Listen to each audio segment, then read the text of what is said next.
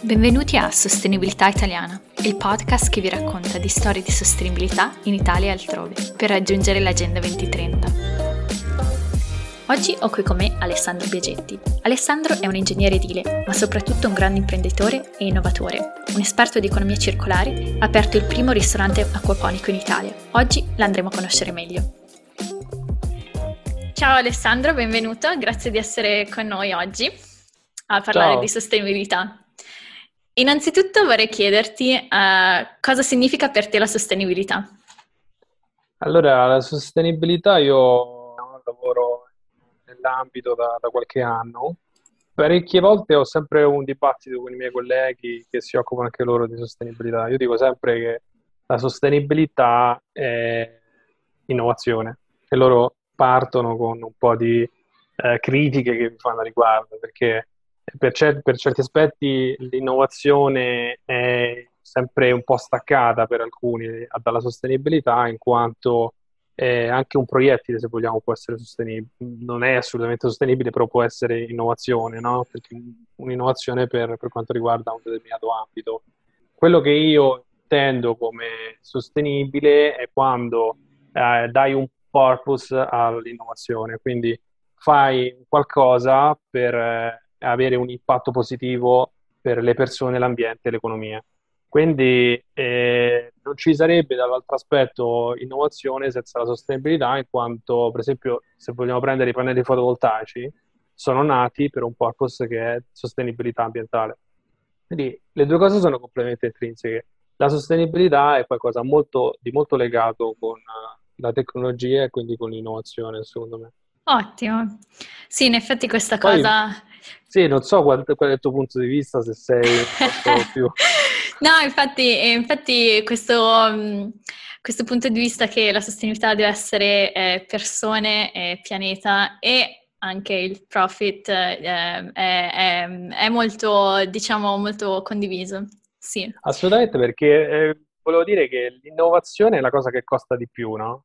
Perché per fare innovazione ci vogliono i soldi, ma se non c'è un purpose dietro, che ovvero tu fai il pannello fotovoltaico che all'inizio costava molto, ma lo facevi perché volevi ridurre un impatto ambientale, allora lì eh, tutto l'investimento economico non aveva più senso. Dal momento che invece il pannello fotovoltaico può creare un beneficio per il pianeta, lì hai un'esternalità che puoi quantificare a livello anche economico e quindi c'ha un, ha un senso dal punto di vista economico, ambientale e sociale. Quindi è un, deve essere vista secondo i tre, i tre aspetti e soprattutto legata alle innovazioni e alle tecnologie. La vedo un po' in questo senso. Sì, sicuramente. E appunto parlando di innovazione, uh, un settore che sta innovando più recentemente, che magari è stato sempre visto come un settore abbastanza tradizionale, è il settore dell'edilizia e delle costruzioni. E infatti una delle tue startup si occupa proprio di questo. Quindi appunto vorrei parlare insomma dell'impatto dell'edilizia sulla sostenibilità e sull'economia circolare e, e sentire quello che hai da dire. Sì, allora l'edilizia, l'edilizia è un bel, è un bell'ambito su, su cui innovare, dato che è uno dei settori più tradizionali che oggi sta ancora più indietro rispetto a tutti gli altri settori.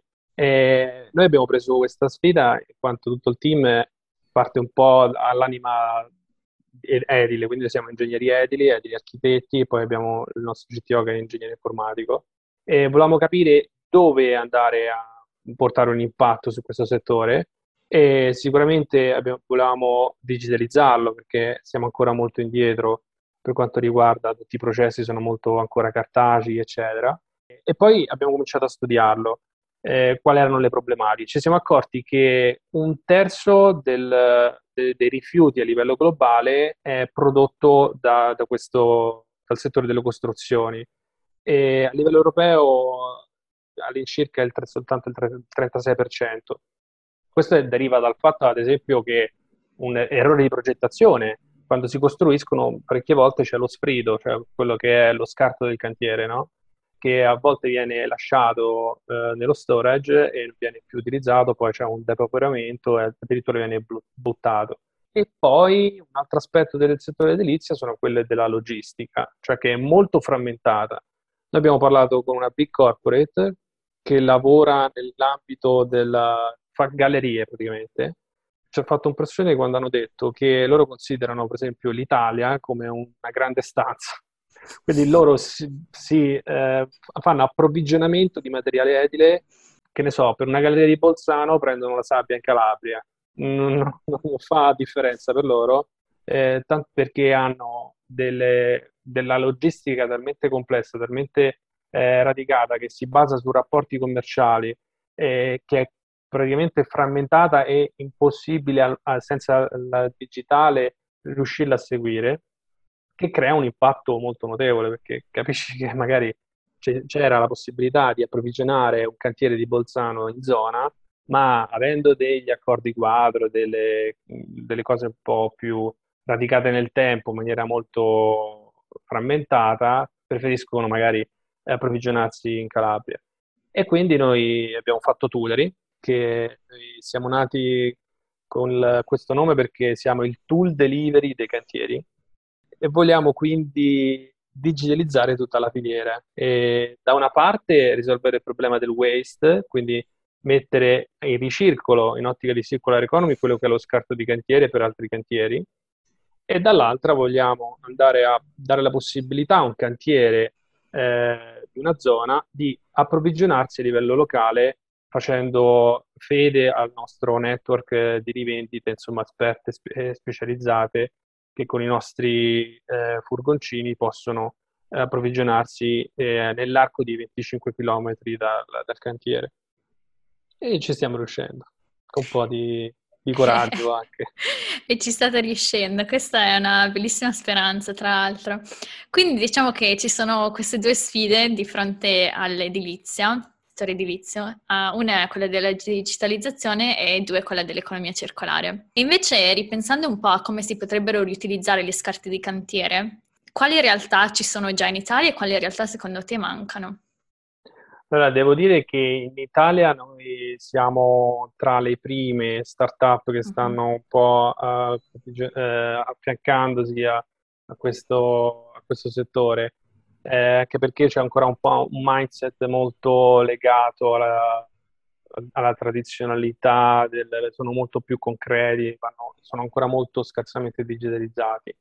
E in particolare ci sono vari settori che si, si vengono a digitalizzare, quello della realizzazione di, di reportistiche che sono molto cartacee, quello del, dell'approvvigionamento dei cantieri dove ci siamo noi, poi c'è un altro settore che è Eh, quello per, per quanto riguarda eh, la blockchain e la certificazione di determinati eh, di determinate filiere, però più per quanto riguarda i prezzi, quindi più un discorso di prezzi che magari ha un minore impatto per, sull'ambiente, però anche quello è da digitalizzare, da, da efficientare.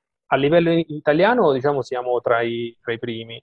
Mentre a livello europeo c'è un'altra startup che sta vedendo, per esempio in Germania, molto eh, la, sulla circular economy sta andando molto, magari il mercato lì è un po' più pronto rispetto a quello italiano, e tra l'altro noi abbiamo fatto un benchmark a livello europeo, Francia, Spagna, Germania, Italia, quindi per capire un po' a livello digitale quanto erano pronte le imprese. Devo dire che la, in Germania eh, in ottica di circular economy si sta veramente innovando, e su questo poi c'è anche la Commissione europea che ha fatto una piattaforma eh, di circular economy adibita proprio a questo, per fare merge tra varie corporate a livello europeo che possono individuare quelle che sono eh, gli scarti di una filiera e possono essere eh, materia prima seconda per un'altra filiera.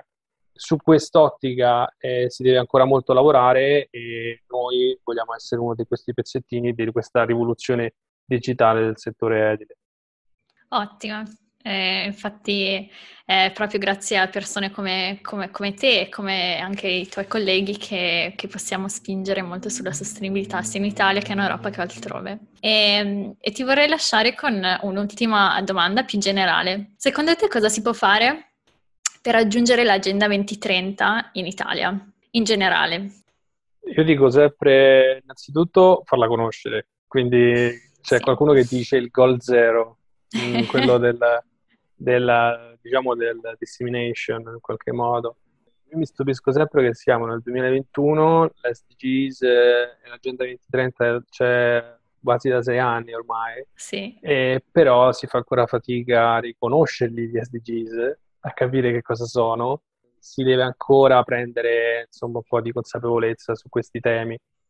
Sto vedendo comunque molto cambiamento anche a livello dell'ecosistema startup, e questo lo stanno anche eh, facendo un ruolo determinante sono tutto l'ecosistema di acceleratori e incubatori, che stanno sempre più andando verso eh, il link tra soluzione innovativa e S D Gs. Cioè oggi alle startup viene chiesto come Eh, puoi portare un contributo verso il Sustainable Development Goals, e vengono mappate tutte le tecnologie, non soltanto lato incubatori, quindi acceleratori, ma proprio perché sono le banche che lo chiedono, quindi i fondi di investimento e venture capital, non ancora strutturati, ma si sta creando veramente una rivoluzione su questo termine. L'S D Gs sta diventando una, un linguaggio comune tra innovatori sì. e ambito della finanza. E questo veramente vedremo sicuramente nel duemilaventuno una, una grande rivoluzione su questo aspetto, e ne vedremo delle belle, c'è tutto da... Si, si può solo che salire adesso. Infatti, uh, si può, mi piace questa, si può solo che salire, e, e ovviamente mettere l'Agenda duemilatrenta e gli obiettivi di sviluppo sostenibile al centro del, sì, de, di questa nuova economia, eh, di come, certo, come funzionerà. Grazie per essere stato con noi. Prego, è stato un piacere. Grazie per averci ascoltato a Sostenibilità Italiana. Seguiteci sui social e ci vediamo nella prossima puntata. Le opinioni qui riportate sono strettamente personali, non possono essere attribuite ai datori di lavoro dei nostri host o dei nostri ospiti e non possono essere utilizzate fuori contesto.